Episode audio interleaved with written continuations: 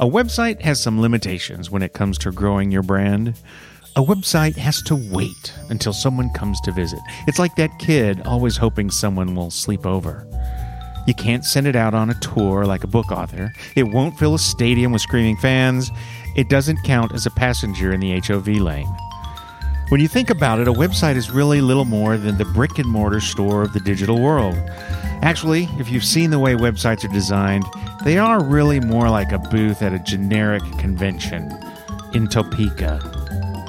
If you saw your website at a party, how long would you want to hang out with it, if at all? Isn't your website more teller machine and less teller? Fear not, for your digital world offers a way to lend your digital brand the humanity your website struggles with.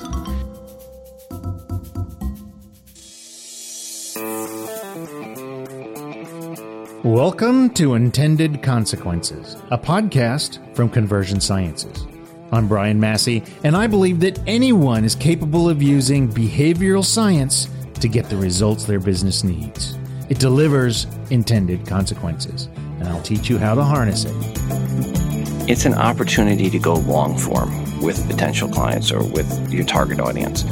You don't have to be all in pitch mode all the time. You can get out of pitch mode. You can be yourself you can talk real benefits and, and not have to be just okay i've got 30 second soundbite that's it right? it's it's the opposite of twitter We've been talking about the Cluetrain Manifesto lately, and thesis number three of the manifesto says that conversations between brands and markets sound human and are conducted in a human voice. Even today, this sentiment flies in the face of our tightly controlled, highly produced, and frequently foiled image building campaigns.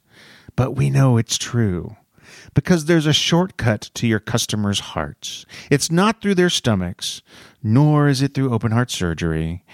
It's through the holes we use to drain our AirPods, located on either side of our heads. It's podcasting. So, how does podcasting work in a digital marketing context? How do you measure it? And what can you expect from this semi digital medium? I went to the source. Rob Walsh is the VP of Podcaster Relations for Libsyn, the leading podcast host.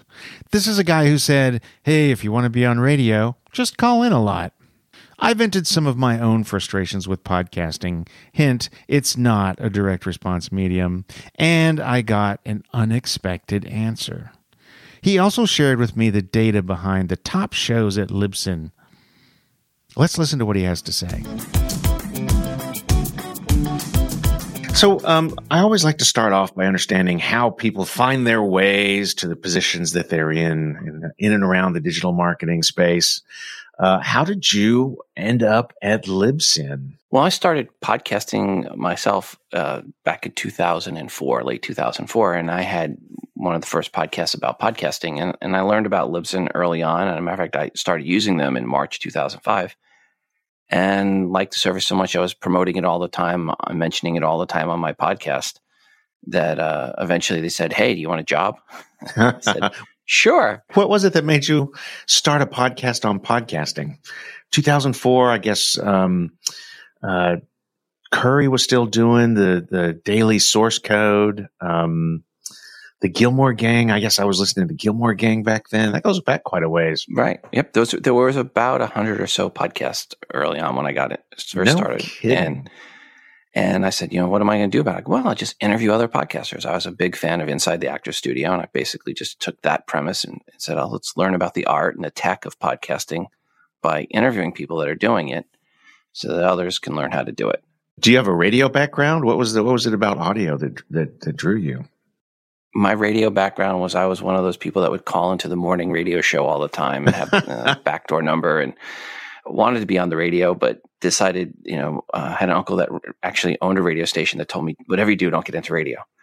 Uh, so I became an engineer, but always liked radio. And uh, that's what, you know, as a hobby, when podcasting around just m- made a lot of sense to me. I was like, okay, now I can do my own show, have my own rules, and do whatever I want to do.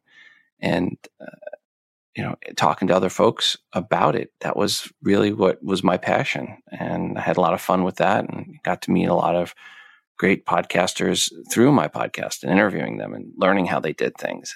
It is a great medium. Um, I mean, I love it. I think um, those uh, marketers out there that have the gift of the gab, uh, it's it's a fantastic communication medium. I have my reasons why I think it's it's awesome, which we can talk about. But I'm I'm interested in hearing what do you think is the power of um, the spoken word, and um, who do you think it impacts the most? What kind of people?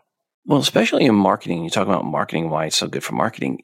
It's an opportunity to go long form with potential clients or with your target audience.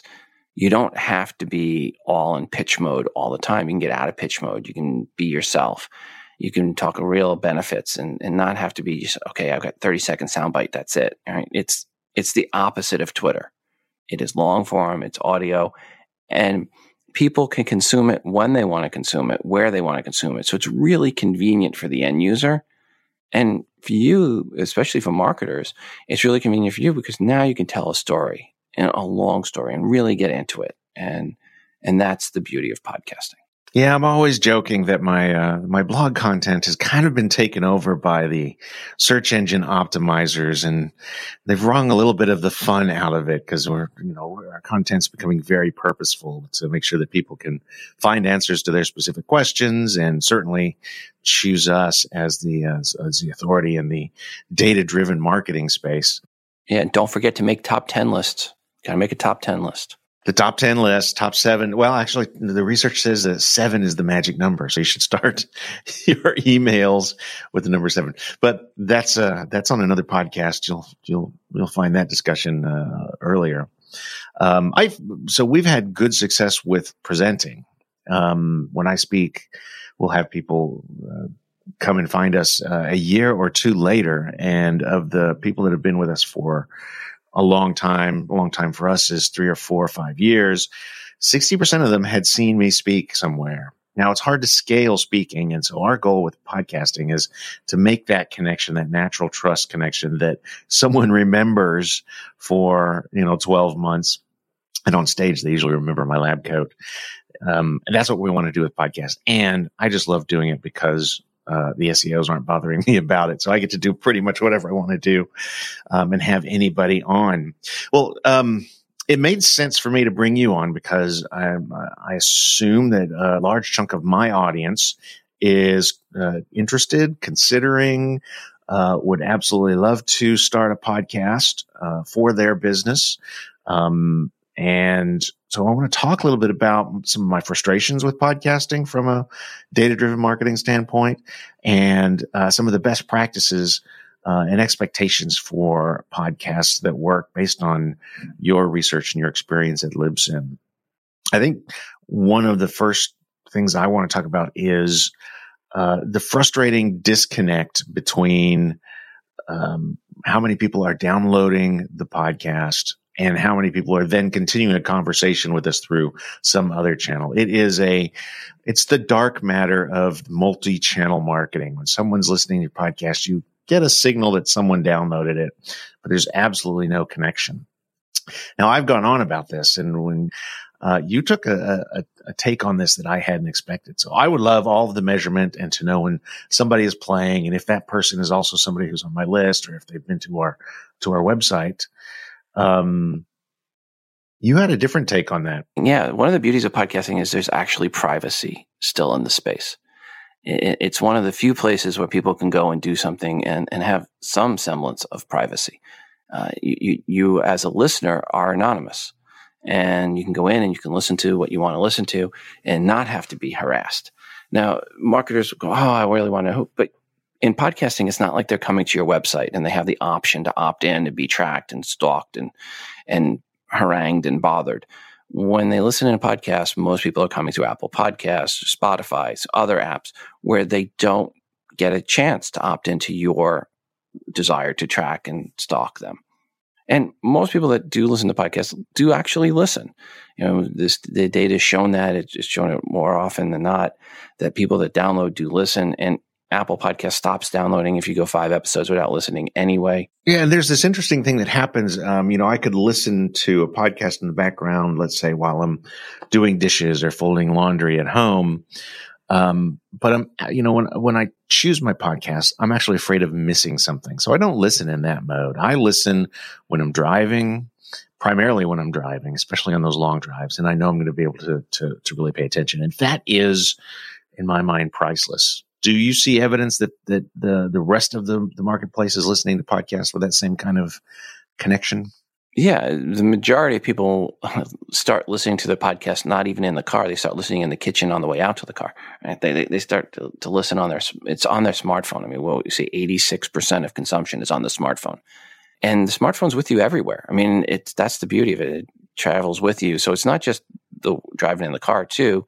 There's the working out. We see a big uptick in January when people start working out on the treadmill in the spring, walking the dog. Oh, that's fascinating. So yeah, it's it. There's more time in the day, and here's the beauty of this: there's more time in the day to consume audio than any other medium. It's not just driving the car, but it's working out, walking the dog, doing yard work. It's a it's a distraction medium. It helps you get through the monotony. A lot of people that are line workers working at Amazon factories, those folks are listening to podcasts, truck drivers listening to podcasts while they're working. So it gives you a chance to get through that. And and by the way, we see the biggest uptick of downloads on Tuesday, Wednesday, Thursday during local work hours. Those are the biggest days. There's a little drop off on Monday and Friday and a huge drop off on Saturday, Sunday. So it really is something that people are doing at, to and from work, but more importantly, even at work, people are listening. It used to be when you wanted to kind of take, uh, you know, take a break from the project you're working on, you'd pop over to email. Now it's become social media. What you're saying is um, that, that those channels are starting to crowd out. Like when I'm when I'm sitting at my desk, and it's lunchtime during workouts, driving to and from work. Those are the times where I have um, rapt attention. I have plenty of time, uh, unpressured by maybe doing a few reps um, and I've never really thought about it that way, but I think not only are we getting more quality time, but we're getting uh, more, less distracted, less uh, multitasked time. Uh, that's what I'm hearing you say. Yeah, and, and, it also depends on what people's jobs are. Some people listen to podcasts at you know they have a job where they can multitask and they can do listen to podcasts while they're doing what their job is. And not everybody has that job. Not everyone can can concentrate on a podcast, and, and you know those people may have music in the background or something just to drown out the sound. But there are certain people that have jobs where they can listen at work and and where they're doing data entry or other things like that. Uh, line, like I mentioned, line workers at, at factories, um, they can be listening to podcasts. So there, it, again, it's it's a really nice multitask medium. And that's the beauty of it. It just a great opportunity to get out there. Then the other thing is there's 600 million blogs in the world. There's only about 250,000 active podcasts. So the number of active podcasts, number of active blogs, huge difference, discrepancy. Even though it feels like there are thousands and thousands of podcasts um, compared to blogs, it's still a relatively small market we're still talking thousands in podcasting. In blogs, you talk millions, hundreds of millions, right? So it's you know, hundreds of thousands versus hundreds of millions. That's how you're, you're measuring the two different mediums. Well, for someone who's starting a podcast, let's talk a little bit about what you find in terms of length. So, uh, how much, uh, how long is uh, the average podcast? How long is the average successful podcast? Can you can you draw a distinction there? It's the length of the podcast. How long should my podcast be? Is about the number one question we see, and the the short answer is there is no ideal length. Uh, but when we look at the most popular podcasts, they happen to be longer. When we looked on Libsyn, those shows getting 100,000 downloads or more, uh, what we found was 84% were 51 minutes or longer. And when you look in Apple overall in the top 200 episodes, uh, the median number is around 65 minutes and the, the, um, the, average is around 60 minutes or vice versa. And those 75% were 40 minutes or longer in, in Apple podcasts. As matter of fact, only some, some people will tell you, oh, 22 minutes is ideal length. Well, if anyone tells you 22 minutes, they don't know podcasting. They come from radio. That's a radio number. Right. But in podcasting, when you looked at that 22 minutes, it was 6% of shows that were the top um, shows were were 22 minutes or less. So it's a very small percentage. And much more were two hours or longer percentage wise in the top of, of podcasting. So no such thing as um, too long in podcasting, just too boring. Um, you know, and and I do always want to preface this with, don't make your show long just to make it long. Right? Don't don't say, okay, I got to have a two hour episode or an hour episode if I want to be popular and take 15 minutes of content and try to spread it out over two hours. I like to joke that's called Star Wars Episode One. You know, Lucas had 15 minutes of content, he made a whole movie out of it. Didn't work. But don't do what the folks at HBO did with Game of Thrones the last season. They took 16 episodes or 15 episodes and tried to cram it into six. So don't try to make your show too short either. Make the episode the length it needs to be. If this week you need to be 45 minutes, be 45. Next week you need to be an hour and a half, be an hour and a half. That's the beauty of it. And you know, I I consider podcasting to be a uh, a visual medium, which sounds kind of strange. A conversation is an auditory medium, but there's always a back and forth, and there's always this sense of what am I going to say next. Podcast, uh, if it's done right, we, as you said at the outset, telling stories, drawing pictures with words, and this can be also done with the with the written word. Um, but someone listening to a podcast does not have to be uh, interacting with it. They're in um, kind of a lean back and absorb sort of a mode. And I think that's that's really powerful. Um, what is uh, so? How quickly would we expect to grow our audience uh, when we first launch a podcast? What, what, what's a reasonable expectation? It all depends on what your show is about. Um, some there we see shows of all different length, um, all different sizes. Uh, but I'll, I'll put some median and mean numbers out here. So the median uh, or the mean or median number of downloads that we see across all the shows that host on Libsyn. Libsyn's the largest of active podcast hosts um, based on number of episodes and shows. So what we see is the median number is about 130 downloads per episode within 30 days of release. 138 downloads per episode within 130 days. Within 30 days. Within 30 days. So I'm sorry, within 130, yes, within 30 130 downloads within 30 days is what we see for the median number. And now the the mean, the average adjusted once we take the large shows out is more around 1500. It's been around 1500 for the average for quite some time. It's stayed rather steady at that 1500. So if you can get a podcast that gets to even 500 downloads an episode, you are really successful. And and to put that in perspective, when's the last time you got in front of 500 people and spoke? it, most people never get that opportunity to get out in front of 500 people, and then to do it every week. Uh, that's really a, a, big hit. So if you get to 500, you've broken away from friends, family, any acquaintances, and you've picked up strangers, and that's what you want. Well, and as of this, uh, as of this time, this is uh, January of 2020. We've been doing this a little bit over a year. Uh, we are going to hit 1500 this month, which is the average. So we've been past the median uh, quite quickly. Uh, of course, the the golden question is of those downloads how many people are actually listening, how many people are playing.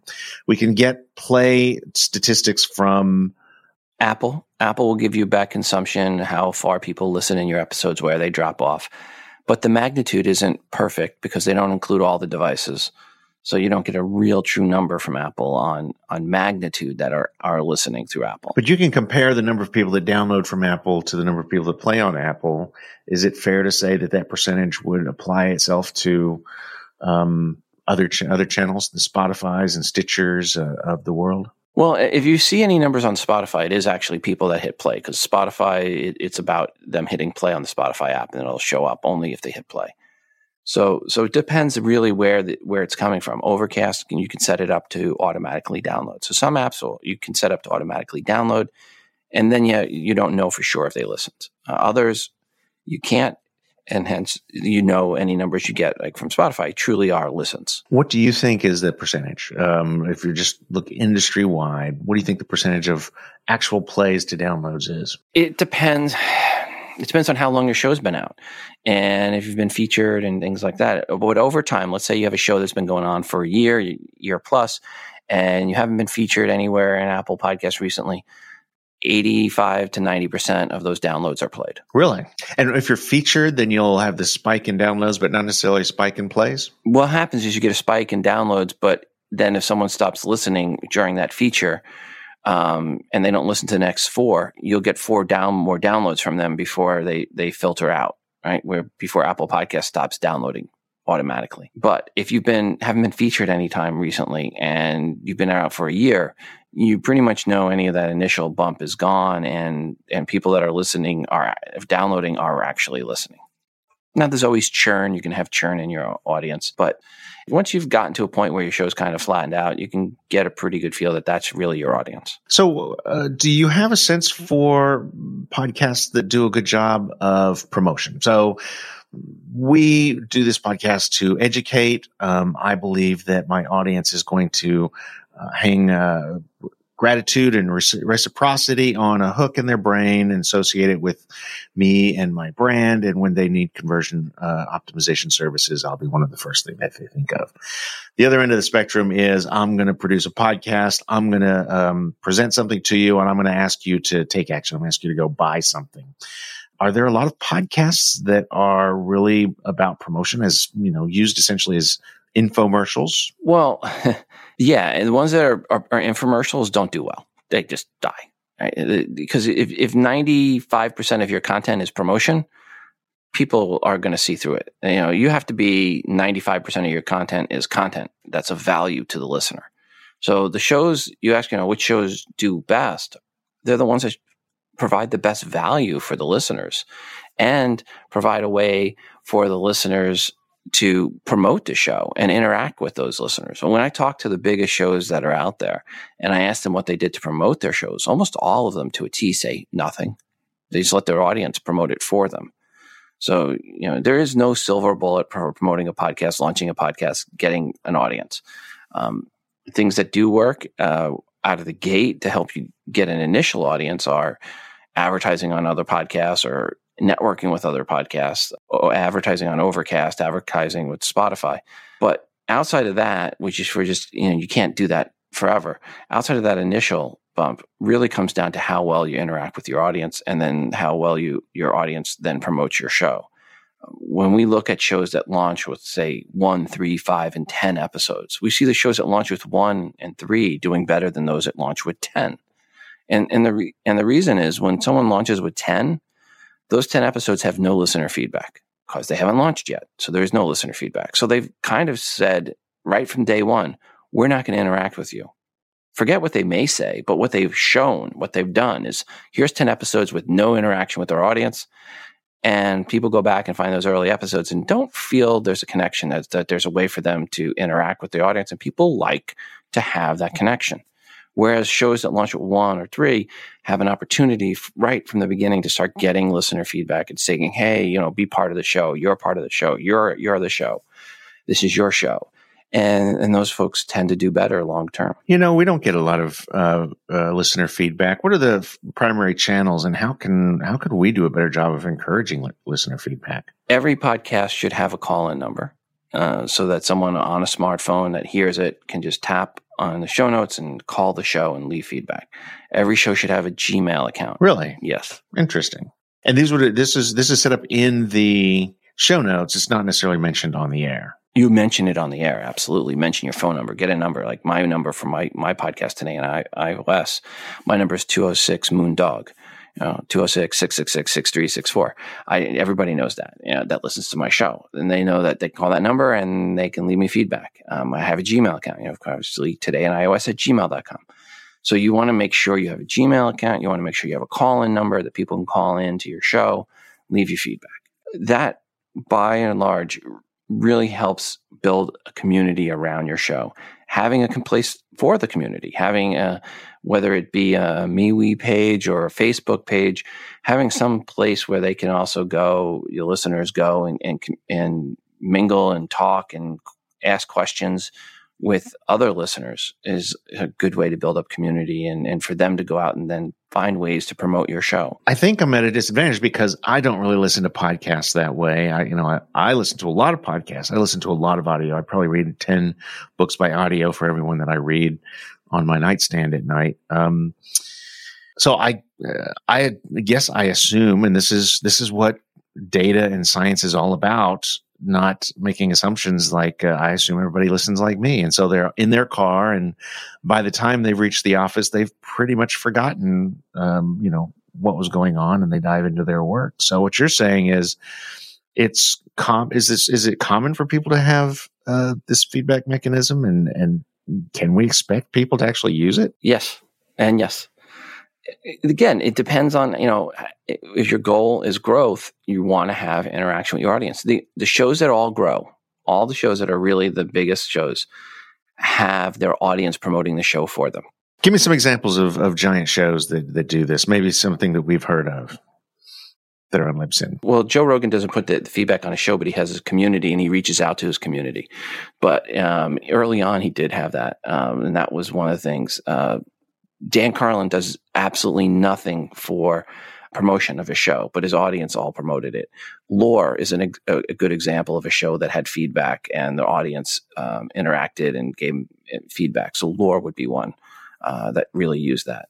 Grammar Girl, uh, uh, many other shows. I mean, the the idea here is let your audience do the promotion for you. So this might be the this might be the the the magical learning that I'm going to take away from this. Phone number, email address, Facebook community or Instagram community, wherever you're comfortable building communities for back and forth. Um, absolutely necessary for growth of a, of a podcast. Um, you have to interact with your audience. You have to get your audience promoting your show because you're not word of mouth. I mean, it's, it's word of mouth marketing. It's like movies. you know, the example I like to use in how podcast marketing works, it, it's it's long form content and it's just like the movie industry. You know, movie industry. Let's take an example: Disney, and two different movies from Disney: um, The Lone Ranger with Johnny Depp and Sixth Sense with Bruce Willis. Sixth Sense with Bruce Willis. They spent almost nothing on marketing. Forty million dollar budget overall. Six hundred and over six hundred million in ticket sales.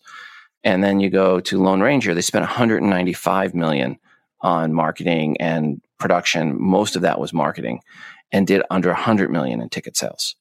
Right? Why? One audience said, "Go, you know, go out to, to their friends. Go out and you got to see this movie." The other audience said to their friends, "Don't go see this movie." Know, it was word of mouth that brought one up, and it was word of mouth that brought one down. And it didn't matter how much Disney spent on marketing uh, on on Lone Ranger; it wasn't going to help it. Very rarely do I listen to a pick up a new podcast because I've searched um, you know, Google Podcast, I guess, is my favorite player right now. Um, I'm an Android guy, uh, but if uh, a friend or my daughter, somebody recommends a podcast, uh, I'll binge right through all the episodes of that. So uh, I can t- completely see that in my own little space. But I think that also in in, in a lot of the niches that our clients are in, and the people that are listening here, we're in a very specific niche. Anything from um, work gloves to um, uh, home filters to um, contact lenses and eyeglasses. It's not going to be something people are going to go looking for. Really, word of mouth really is going to be important. For ours, I think the reason we had growth was two reasons. Number one, we have uh, an engaged email list, not a giant email list, but it's engaged and I made it sure to to uh, send out announcements to our email list, and I think that's helped our, our growth. Uh, certainly doesn't account for all of it because it's not a, a, giant list. And we also did some promotion on Webmaster Radio um, through a, a, related show there, and actually um, started putting our content out on Webmaster Radio, who already had uh, an existing audience. Um, so there is going to be some promotion that's needed, but you, if you have an interesting show, um, and you are um, solving problems that your target market's involved in, word of mouth is going to um, is going to be the, the, the key thing. So I'm hearing be patient, um, be good at what you do, and I think a little bit of excitement and interest um, will carry the day. Do not use your social media audience size to have any bearing on what your podcast size will be. Um, they too do not equate. You know, we had one person that had 18 million, 18.8 million YouTube subscribers and 60 million social media followers overall, and he was getting 42,000 downloads an episode. Uh, we had one of the major golf manufacturers had 6 million Facebook followers and they got 50,000 downloads an episode. And they're like, why are the numbers so low? And I'm like, they're not low. I go, podcast are listeners. So low? yeah, I'm like, their numbers are great. 50,000 puts you in the mm-hmm. top 1%. They're like, what? And I'm like, yeah. I go, but you can't equate people that follow you on, on social media to podcast listeners. Podcast listeners are the truest, diest hard fans. Those are the ones that, you know, are your, the most important of your clients. As, as I tried to tell them, those are your real fanboys. Anybody can click subscribe or fan, you know, fan it, but it's a one time deal. Podcasting is an ongoing commitment. You can subscribe, but if the downloads don't happen, is that pretty typical for you'd mentioned that Apple Podcasts will download five episodes and then stop unless you request it. Is that yes uh, true across the across the marketplace with the different players and the different? Well, I don't know on all of the apps, but Apple's the biggest. So Apple's you know sixty percent of the consumption downloads. Now some of them will keep downloading. There's some that that um, I do know continue on that kind of inflate the numbers a little bit. Uh, um, but the most of them um, don't. So most of them are, are actually will only download the episode once you click the play button or if you manually click download. And and because if an app, by the way, if, if someone just goes and clicks subscribe and it keeps downloading, it'll fill up their device. The smartphone will fill up really quick. So a lot, yeah. So a lot of these um, apps are designed not to fill up all your space on your device. Got it. Um, one of the things we have uh, we study in the video world is production value, uh, lighting, uh, audio, um, those sorts of quality. Uh, production, the amount of effort you put into editing. Uh, any advice? Do I need to have a highly produced, um, highly edited podcast to make it um, successful, or what, what do you see in your numbers? You don't have to. no one's ever, you're never going to get this email. Hey, I stuck with your podcast because the audio quality was just so good that I knew eventually the content would come around. sounds silly when you say it like that, it right? does. Ultimately, it's, it's, it's about your content. You have to have really good content. Now, your audio quality should be good enough that it's not going to make your ears bleed and people can easily understand you but that's easy to do with a hundred dollar mic. You don't have to spend a lot of money on on an expensive mic. Just hit you need a hundred bucks on a mic in a quiet room, and and you're good to go. Uh, that's that's the beauty of podcasting. And people are listening with earbuds in and driving down the highway.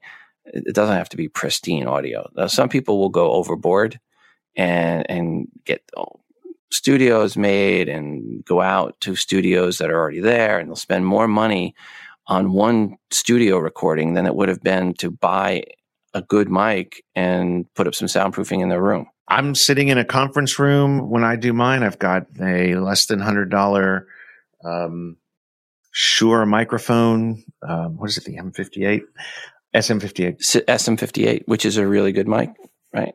Do you plug it into an H6 or what are you recording on? Or no, you're doing on the computer. Uh, actually, I plugged it. I'm plugging it into one of the Scarlett 212, 212s, 2i2s. Yep. Uh, yep. You can That's tell good. exactly how, uh, how technical I am around this. Um, and that gets it into my computer. And so, yeah, it all works. Well, is there a, is there a minimum time that you should give this a chance to work? What we see, you know, you asked that. Here's what, what I see people giving it. We see what we call pod fading, and we see people will pod fade before 10 episodes and and that's that's the folks that go wow this is a lot harder than i thought because it is more work than just write you know if it takes you you know five minutes to write a blog post it's going to take you an hour to do that as a podcast. Um, after you know recording editing uploading doing everything. If you can if you can if you can write a, a blog post in five minutes call me. Well some people can haven't you? That's there are some really bad ones out there. Uh, yeah but the, the point is it's going to take you more time to do the podcast. And uh, now, that's not a bad thing. That does filter it down. It means there's less people doing it. But the other group that we see pod fade are about a year in, about 50 episodes in. And after about a year, they go, you know what? I'm never going to make money at this and I'm going to quit. Now, if you're getting into podcasting to make money directly from your podcast, and I'm going to quit my day job and I'm going to get advertising and I'm going to make money from my Casper ads, run away, run away, run away. 7% of shows ever get to the numbers where they can monetize through advertising. So that, and, and even then, it's not quit your day job money. Less than 1% of shows, maybe 1% of shows get to the numbers where it's quit your day job money. So pretty bad odds. Uh, so if your business model is, I'm going to start a podcast, or as someone once told me, I lost my job and this is my backup plan, that's not a good business model, not a good backup plan. And I suspect most of my listeners are more interested in making uh, their prospects better at buying their products, uh, helping them understand um, why their value proposition is amazing, keeping them interested in the products. And I suspect that the people who run podcasts like a little bit of the limelight. They like to hear themselves talk like me. Um, they feel comfortable with that vocal medium. And uh, if they're like me, their SEO has taken away their, their fun on their blog. Well, and podcasting, I'll say this podcasting is a great way to make yourself as an authority in your field. It separates you from others. And if you want to speak, if one of your goals is to get out there and speak in the world, um, having a podcast is, is a great way to become a speaker on the cir- circuit. When you can say to someone, Yeah, I'm a podcaster here, you listen to my show and you apply to speak, you will get picked over a blogger nine times out of 10. Very interesting. And I'll, you know, the usual methodology for becoming a thought leader um, and getting on stages is to write a book. And I will tell you this podcasting is a whole lot easier than publishing a book. So this might be a, a quicker way to do that. And it gives you something to send to those, those folks that are putting together events and considering um, someone to hire. Anything else that I should be asking you about? No, I think the one last tip I'd say, you know, one of the other good reasons to do a podcast is if you have a business, it, you can use it rather than cold calling. What you do is you start a podcast that is geared and covers the topics that your target audience clients are in. And then you just reach out to them and go, Hey, I have a podcast that, you know, it's covering this marketing topic. And, and you say, you know, um, I, I think you're brilliant. Would you like to come and share your brilliance with my audience? Which is much better than sending an email saying, Hey, I want your business. Can you reply to me? Right? Cold calling email emails don't go anywhere, but telling someone they're brilliant and you want their talent and you want to share it with them, um, their intelligence, that's a great way to get a reply. And then once you get them on the show to build a rapport with them. And at the end of the thing going, Hey, if you ever need anybody that does this, um, this is what I do on the side. You know, this is my side job. Now you've got a relationship, you've got a connection and can turn into clients. Uh, John Jantsch did that to great success, uh, with great success with duct tape marketing. John's a great guy too. Um, you know, that's, that's a great point because I have had people on, we do these free consultations. So you can, um, sign up for a free consultation. We'll take a look at your website, um, make recommendations about uh, how you should go about optimizing it, what kind of data you should collect, what kind of uh, research you can do. Um, some of those people are qualified to to work with my team, but most of them aren't. But I would come across very interesting businesses, and I'm like, this is so fascinating. I will invite them onto the podcast, and at that point, it's not necessarily because I want to. Um, um, flatter them into becoming a client. Uh, there's some really interesting things going on, and I'll bet our audience is dealing with partners and vendors and prospects on a on a weekly basis that are like, "Wow, this is so interesting. We should be talking with this about the rest of the industry." And um, so I can uh, I can totally vouch for that. That's a great suggestion. The strategic use of the podcast.